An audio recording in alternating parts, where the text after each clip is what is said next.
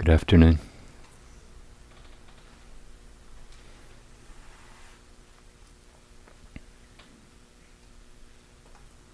As I was waiting for you to come in, I was the the second paramita is sila,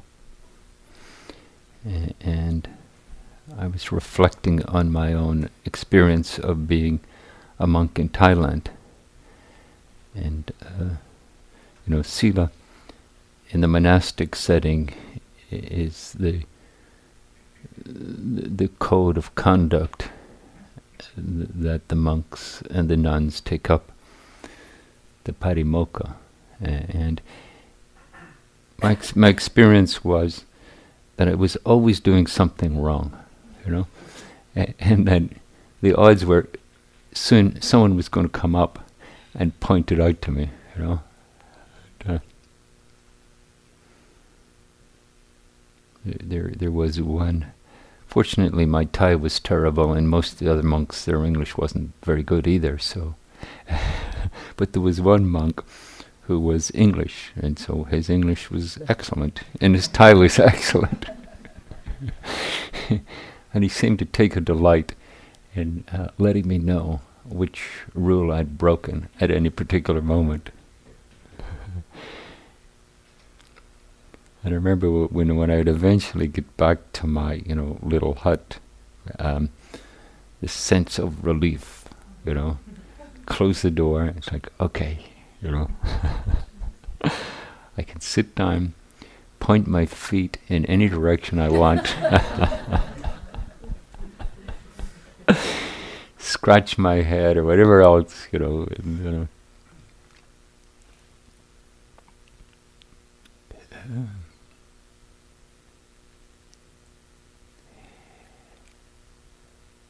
And, and it's an interesting recollection, you know, given the consideration, you know, that th- these rules of conduct or the support, you know, that they are to support our practice, you know.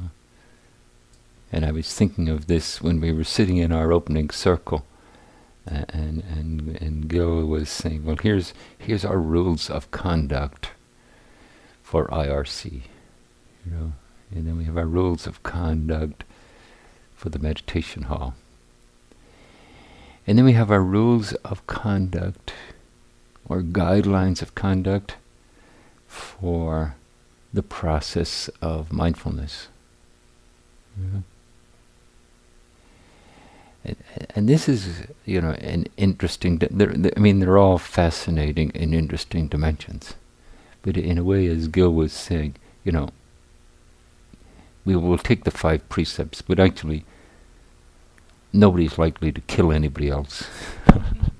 and, and, you know, if we were in the mood to steal, this is probably not where we would come to do it.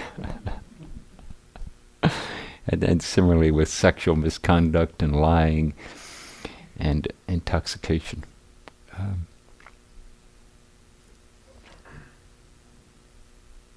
but within the realm of awareness, within the realm of mindfulness, there are guidelines that um, are both specific and mysterious. And, and as we emerge, immerse into retreat, you know, it's a constant process of discovery and remembering. You know, some part of it is remembering what we learned in previous retreats, and then a deeper way, it's remembering what we've learned through being a human being. You know we're we're always in the realm of experiencing what is. You know, we're we're always in the realm of i- i- taking in what's happening in the moment, creating a response, and and then the combination of the two of those creating a state of mind and a behavior.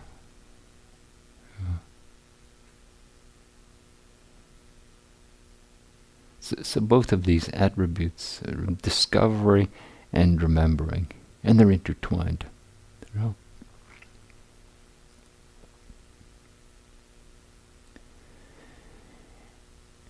And then this formidable challenge we give ourselves, you know. Someone was saying, well, I just finished a retreat five days ago, you know. And in some ways, that's a beautiful uh, pre- preparation for coming on retreat. You know, you, you, your body, your mind have immersed themselves within that retreat and now it carries over to this retreat. No? Not to say that this retreat will be a breeze. Um, every retreat turns out the way it turns out. But for most of us, coming from a life that's particularly different, you know, it, it has different activities. Most likely you're not spending so much time cross-legged.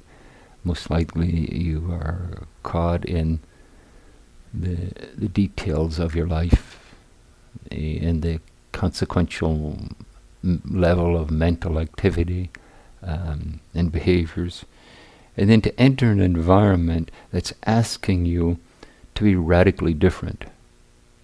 Yeah. Um, I thought it was touching, you know, when last night when Gil said, "Well, many uh, were surprisingly tired today," and all the hands went up. And many had a headache today.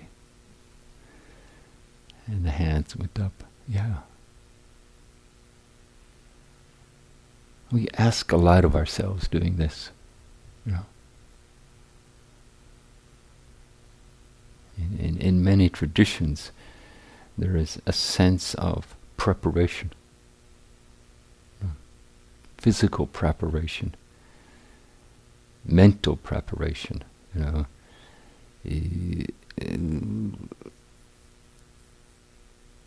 relating to your own behaviors and refining them in a way. Recently, we asked um, at, at, the San Francisco Zen Center, we asked a very good calligrapher, a Chinese calligrapher, to uh, do the Heart Sutra in Chinese. And he was telling me before he started, he fasted for three days. A, a, very prominent uh, calligrapher. He did the calligraphy when the Olympics were in China. He did the calligraphy for their postage stamps. But that sense of preparation. And I think many of us just sort of think, okay, well, I'll just come and I'll jump in off the deep end. Know. So we do.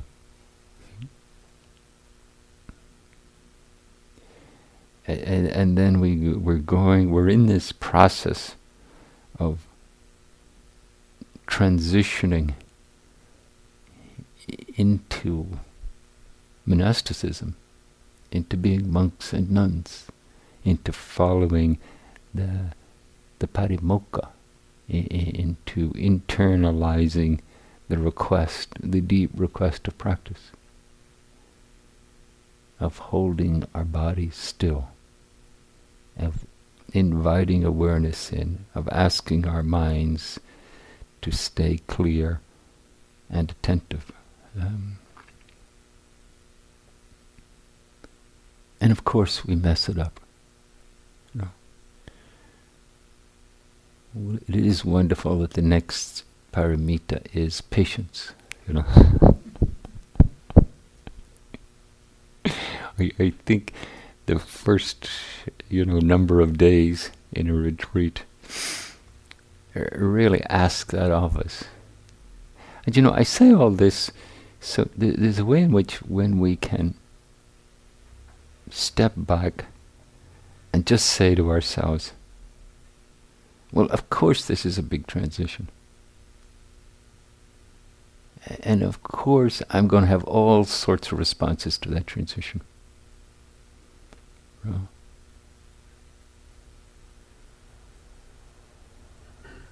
and it's like then we can check in with ourselves and okay all according to plan. I'm tired. My knees hurt. Um, my mind is foggy. Yes i'm right on schedule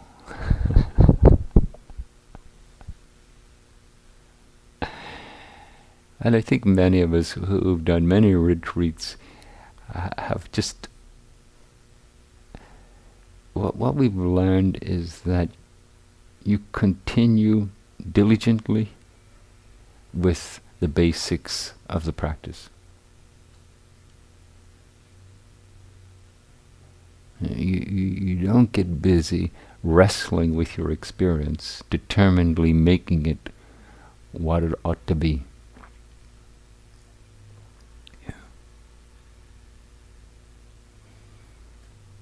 And yet there is intentionality.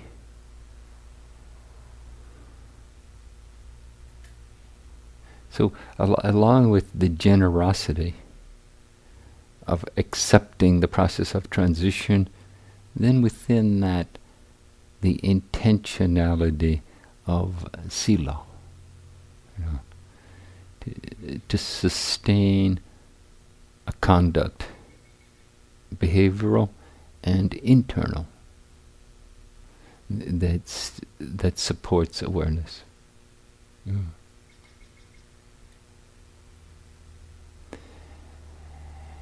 And and when we when we come at that with our karmic mind, there's a way in which um, we don't know what we're doing. You know, our mind conjures up an idea. There's a, there's a line from a poem that I like. It's called True Vows by David Whyte. And it starts off and he says, The vows you make out loud are the vows you break. The secret vow is the one you keep. We have all sorts of ideas what should and should not happen in our practice how we should or should not be behaving or having this experience or not having that experience.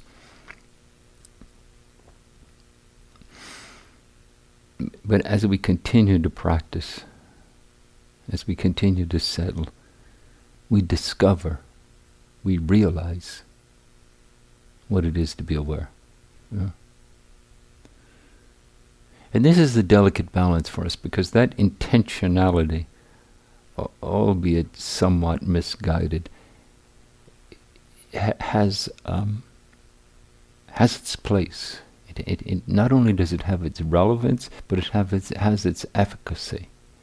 It, it, it, it will guide and instruct our involvement in our practice.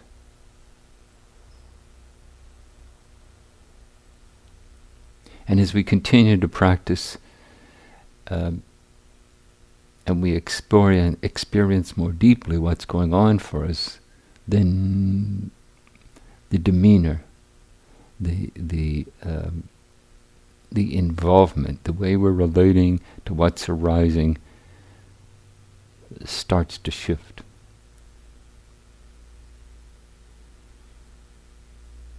Like it, it might seem that um, you, you, know, sitting for 45 minutes might feel like, oh, well, that's onerous. Uh, my body gets tired and my mind gets tired, and I might as well get up and walk. But sustaining the the posture as best you can. Uh, it's not a rigid admonition. As best you can, sustaining the deliberate involvement. We're in a potent yogic process. And, and a lot of it, our mind, our cognitive mind, will not figure out but sustaining that involvement and immersing in that potent process, something uh, is learned. Know?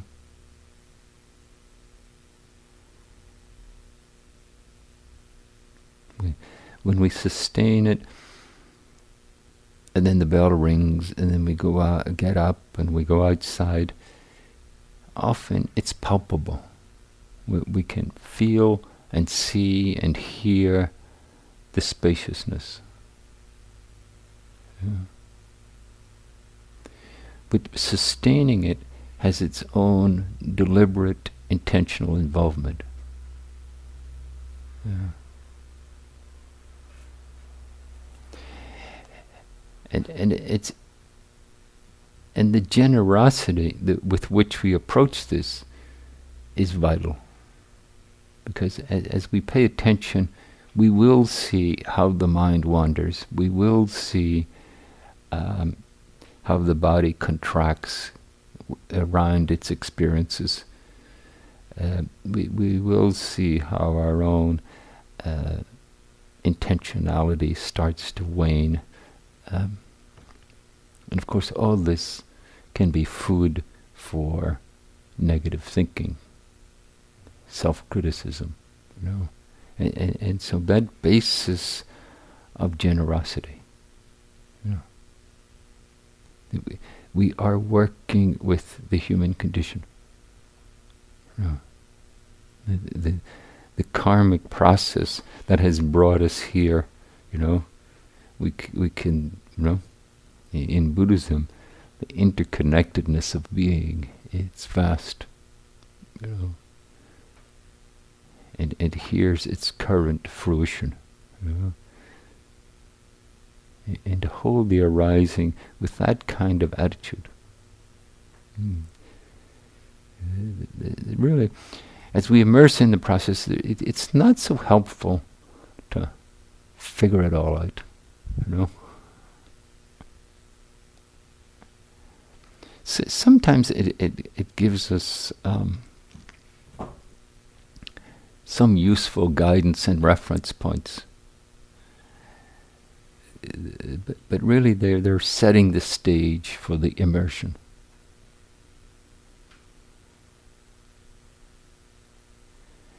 And not to say, you know, throw yourself in recklessly, but more to say, um, appreciate the nature of the request of what we're doing. We're leaping in suddenly into a whole new way of being, and it's a little bit of a shock to the system.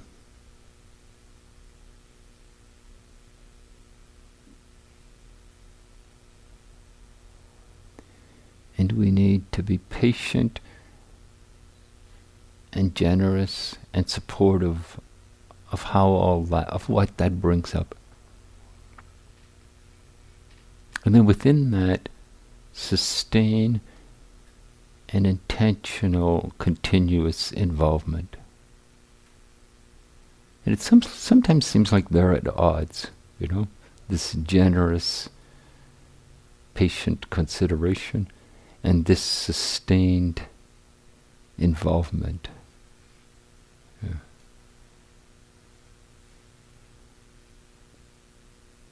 And and th- and this is the um, this is the territory of sila. You know, sometimes we take it and we turn it into should. I should. I should not. Yeah. and and then we, we, have set up something, success and failure. I've done what I should done should have done. I've succeeded. I have not done what I should have done. I've failed. It, it, it, and that binary, you know, misses the the causal nature of existence. It's all sorts of factors contributing to who we are in any particular moment. Yeah.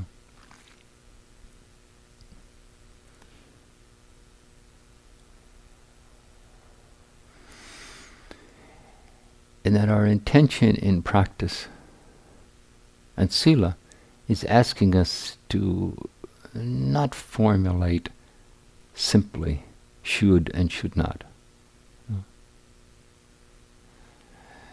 But to bring forth an intentional involvement that's supporting engagement, but with a wide attitude to what happens. If, if we think of it in terms of our attention, you know, Gil was, you know, using this beautiful notion of we give attention. And we can give directed attention and we can give receptive attention. And, and, and really, this speaks to how we involve ourselves in the discovery, in the realization of mindfulness. You know? We, we attend deliberately, and then we open to whatever happens. You know? And it's a different notion from I'm attending deliberately because there should be a particular outcome. Uh,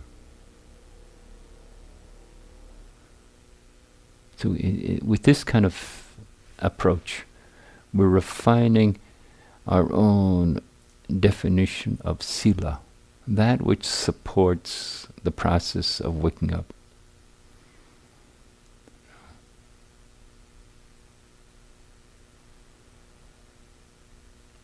In the time of Shakyamuni, um,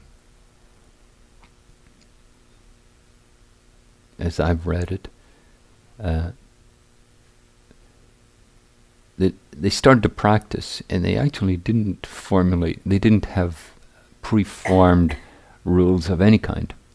But then as they started to practice, certain things come up. And Shakyamuni said, well, that's not going to help in the realm of bringing forth awareness. And, and out of that grew up a, a variety of, you know, codes of conduct. Um, so we have in our environment our shared agreement, and then for each of us, there's a challenge within your own practice to discover the more subtle details of what promotes awareness. Yeah. And in a way, it's it's a beautiful guideline, because it's so so easily we can have preferences, what we like and what we don't like. And of course, we have all our habit energies, you know, of what we're inclined to do it's kind of interesting for me to be here. I'm so inclined to do the Zen forms. And of course, some of them I hold on to, and uh, it, it's always helpful to step out of your own, uh, you know, familiar familiar environment. Watch what you do and watch your behavior has become habitual. Um, so we have our habitual and we have our intentional. And they both have this, well, the intentional has this quality of directed attention. And the habitual tends to move towards the not so conscious. You know? And then it also can be woven in with our preferences. And then the request of awareness is inviting us beyond both of those. In, in a way, it's inviting us into unknown territory. In a way. And then in another way, almost mysterious, it's inviting us to um, express our deep intention of practice. as the poet David Whyte would call it, the secret vow. You know, it goes beyond should and should not.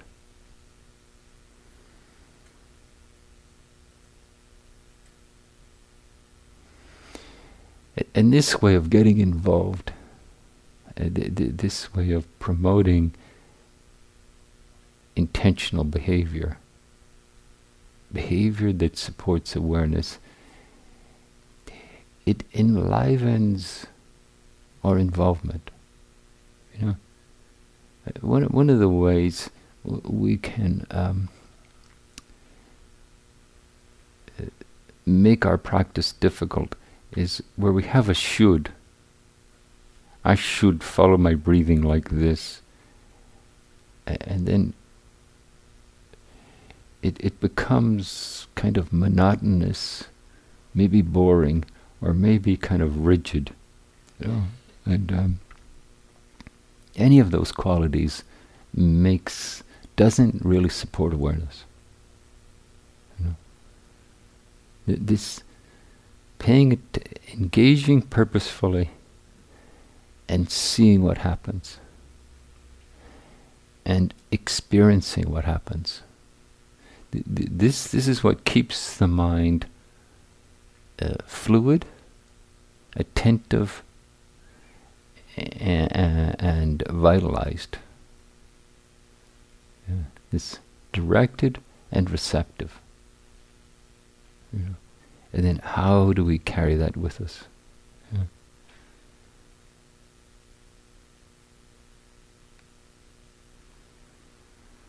And it's not so much that while we're sitting, th- there's a lot of discriminative thinking, you know. We're not running an analytical commentary on our experience. Now, this has happened on the level of experience, and it's most vital beyond cognitive process. That when we're experiencing directly, uh, the teaching's experiential, and the and the and the learning is is deeper. Yeah. So trying to keep that um, spirit a- as we go further in into the retreat. Yeah. I- Is there some way y- you're um, setting up something to s- and then you're struggling with it? No. Can, can, can there be this lively awareness of what's going on for you? You know.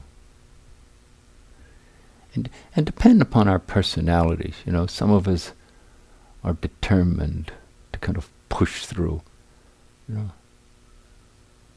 And then some of us are hesitant. Yeah, but maybe I shouldn't do that because something might not work. Um, and they both can miss the mark. Sometimes pushing through, uh, our, our, our mind is um, dulled by the um,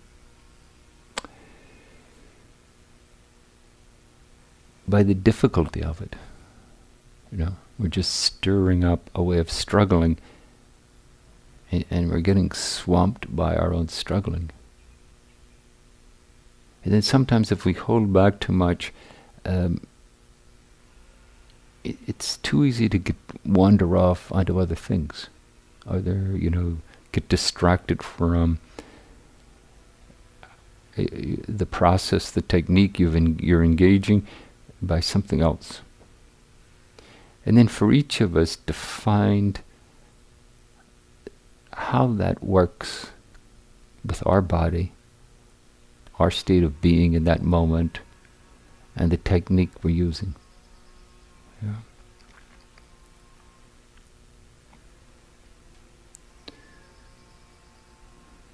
So something to watch for, you know.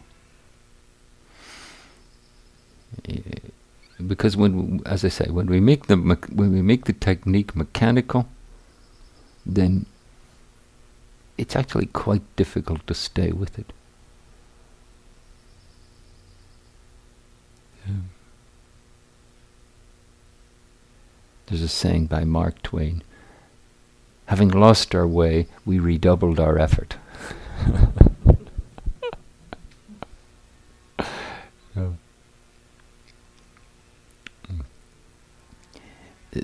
And, and both the generosity, but but also a kind of um, equanimity, you know. And um, And, and, and I would say that almost always it's beneficial to start deliberately with a particular technique. You know?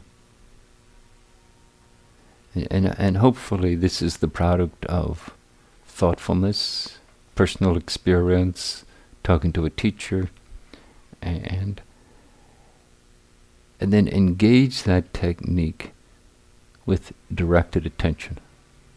Yeah? But, but remembering the receptive attention, you know, directing the inhale, awareness of the inhale like this, and being fully available for what happens. Huh?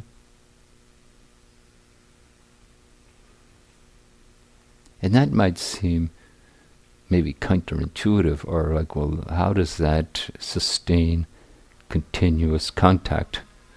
Um, well, actually, it does. Because if we attend to whatever arises, the contact is sustained. Know?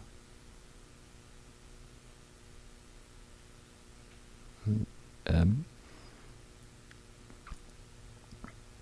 and the awareness stays lively and adaptable. Yeah.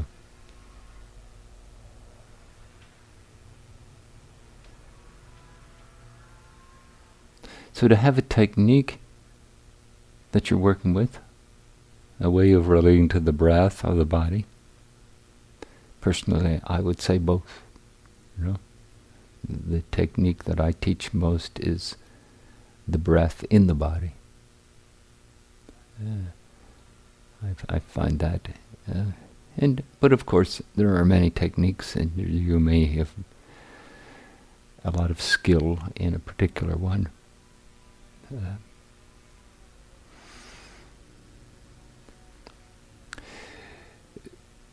But that breath in the body, um, it, it also as Gil was mentioning yesterday, it, it also helps to establish um, awareness of body as as an awareness that we can carry with us. And when there's awareness of body, and and it's well established or established to some degree, as we have our experience it's less to be lightly just something that happens in our head. You know?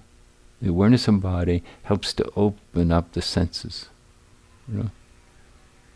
The sound can be more just the sound and less my idea about it.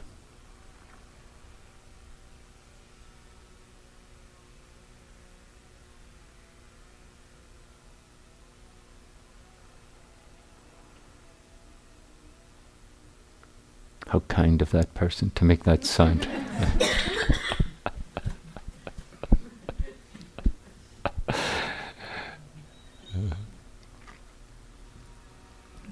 and, the, and then that, that awareness can be foundational.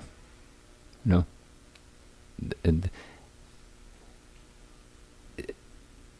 and, and, that's very helpful in two regards because then as as we're moving around and the mind is much more likely to be active and much more likely to get caught up in thought uh, when the awareness of body is close we'll notice sooner we're much more likely to notice that, oh, uh, we're in thought. And to remember, you know, that in this environment, in contrast to most of the environments we're in, it's perfectly fine to just stop right there, whatever you're doing, however you're doing it, and uh, and pause and come back to awareness.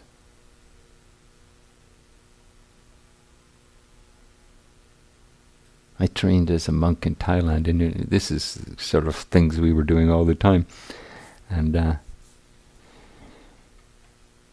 and then I decided to come to San Francisco Zen Center, and, uh, so in, in, the place where I was in Thailand, uh, we would walk slowly and and you know try to do everything. If you're going to drink, you drink mindfully, and then and then I came to San Francisco Zen Center, and uh, and this wasn't exactly what was going on. and but I had this great notion about what was happening. People would be walking fast and talking, and I was thinking, everybody here is an amazing adept at mindfulness. I could never do that, and and so for about the first couple of weeks, I was kind of in awe of, the level of uh, skillfulness. And then, of course, I discovered that wasn't the whole story.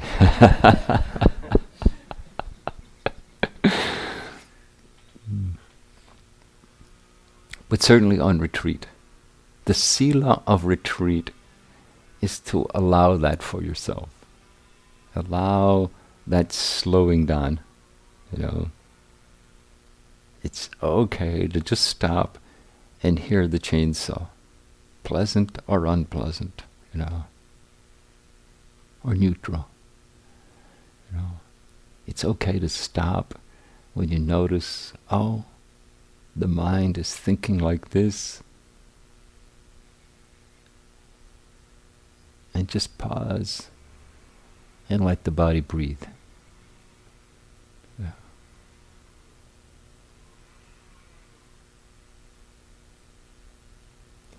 And when we do this, when we open up like this, Sila seems like a gift.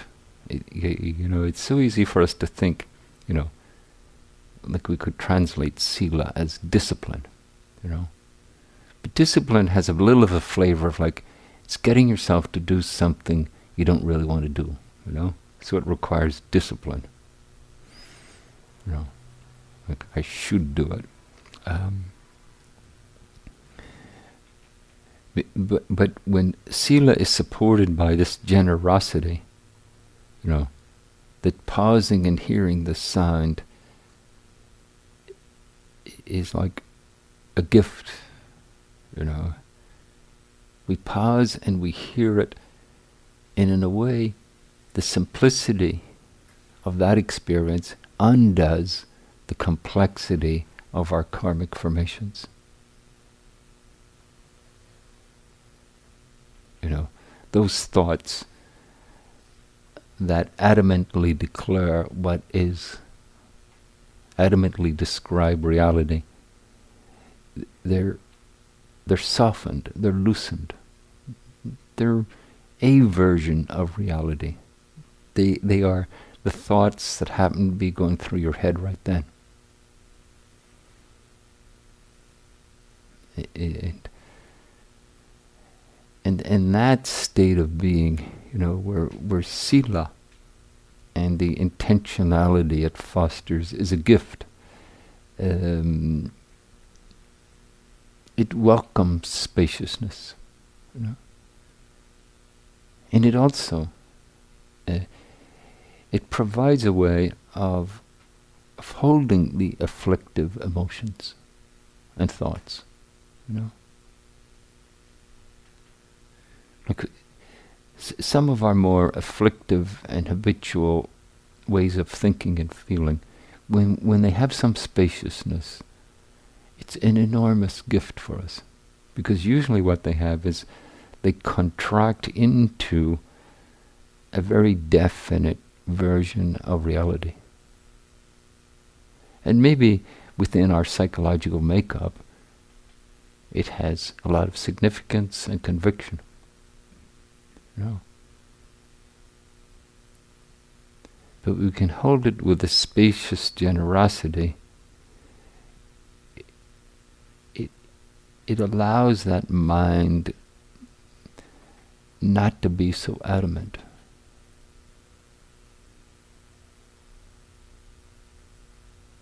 Mm.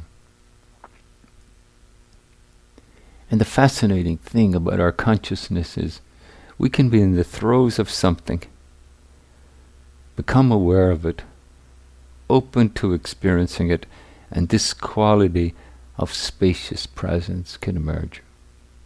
You know? And it's one of the greatest gifts we can offer ourselves.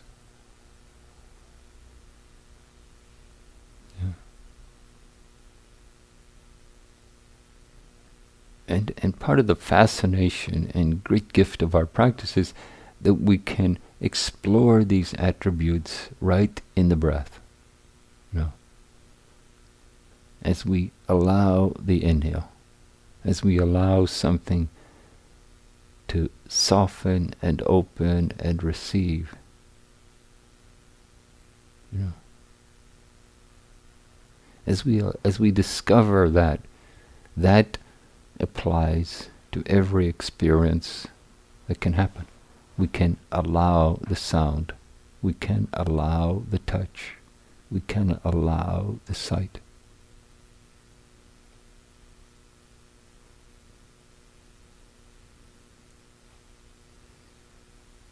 And we discover and we remember. Our breath, our body knew all about this.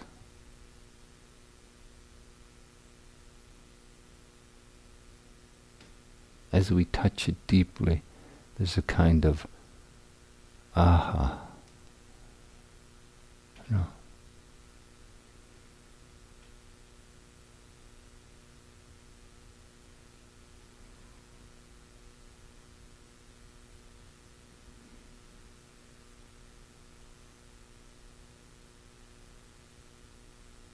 And sometimes we taste a relief that's so tender that it brings a tear to our eye.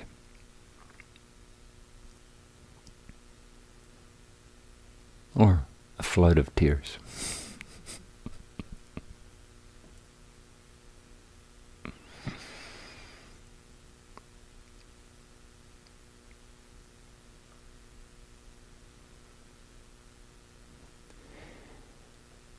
Sometimes it occurs to my mind that there's a nice analogy within Hatha Yoga. You know, in Hatha Yoga, uh, in in many of the asanas, there's a stretching of the body, and of course, the body has its residual tightness or stiffness, and you can't force your body to be flexible. But as as you meet the stiffness or the tightness of your body, and you open up as thoroughly as possible to that experience, you can start to literally feel the request to let something soften. And this intimate engagement, it, it, it also works in the body of Zazen. You know, part of what we learn through those longer sittings, we, we, we learn to give over to something. Yeah. And as we learn it with the breath and the body, it, it sets the stage for learning it with our emotions. You know, the way the emotions can have their stiffness, their contraction. You know? And as we soften around it, um, it becomes more itself. And as it becomes more itself, it can be experienced as that. That intriguing phrase Gil was using non contention. No. It's just itself. It's not in opposition or competition with another experience. You know. This emotion is just this emotion. It's just this amazing play of karmic conditioned existence. Yeah.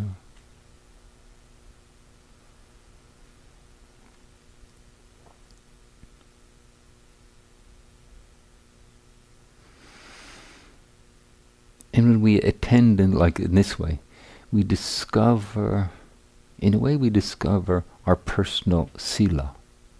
You know, how do I work with this body that I have in a way that supports that? How do I work with the habit energies of my being in a way that supports that? Yeah.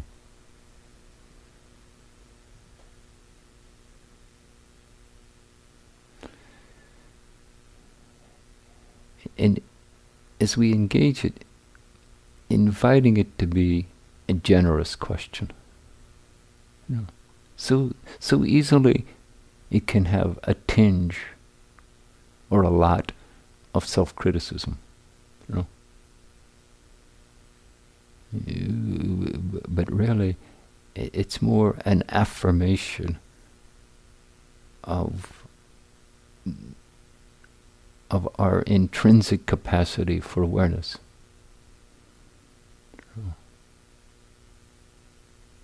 How can I be what I'm totally capable of being?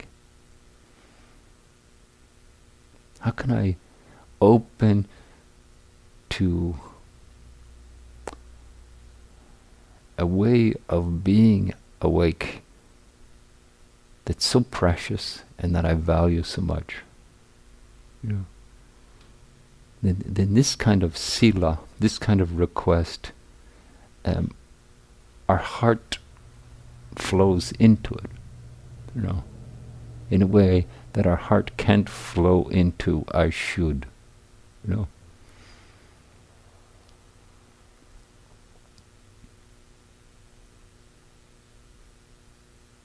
But it's a delicate process. And it's and in some ways it's very personal, and then in other ways, it's contagious. Like when when we're doing it, we we feel it of each other. You know? When someone enters the meditation hall with this great, sincere engagement in awareness, we feel it. Yeah.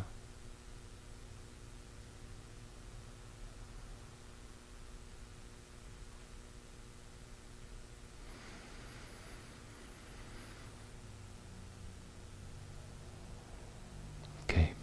Well, the chainsaw stopped, so it must be time to end. to go back to my starting point, you know, of course, I ended up in this kind of we're all enlightened, just uh, listen to the chainsaw. But to go, to go back to where I started, um, we throw ourselves into a pretty formidable process. So um, take care of yourself, you know. But keep your dedication, you know. Take care of yourself and stay thoroughly dedicated because this is like an amazing opportunity for us. Uh, all too soon, it, it will uh, take another form, and we'll be somewhere else doing something else. Um,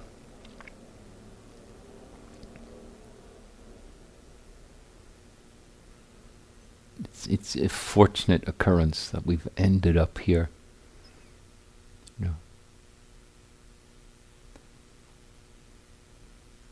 Uh, let's both take care of ourselves and each other as we enter into it, and let's uh, be as thorough and dedicated as we can. Thank you.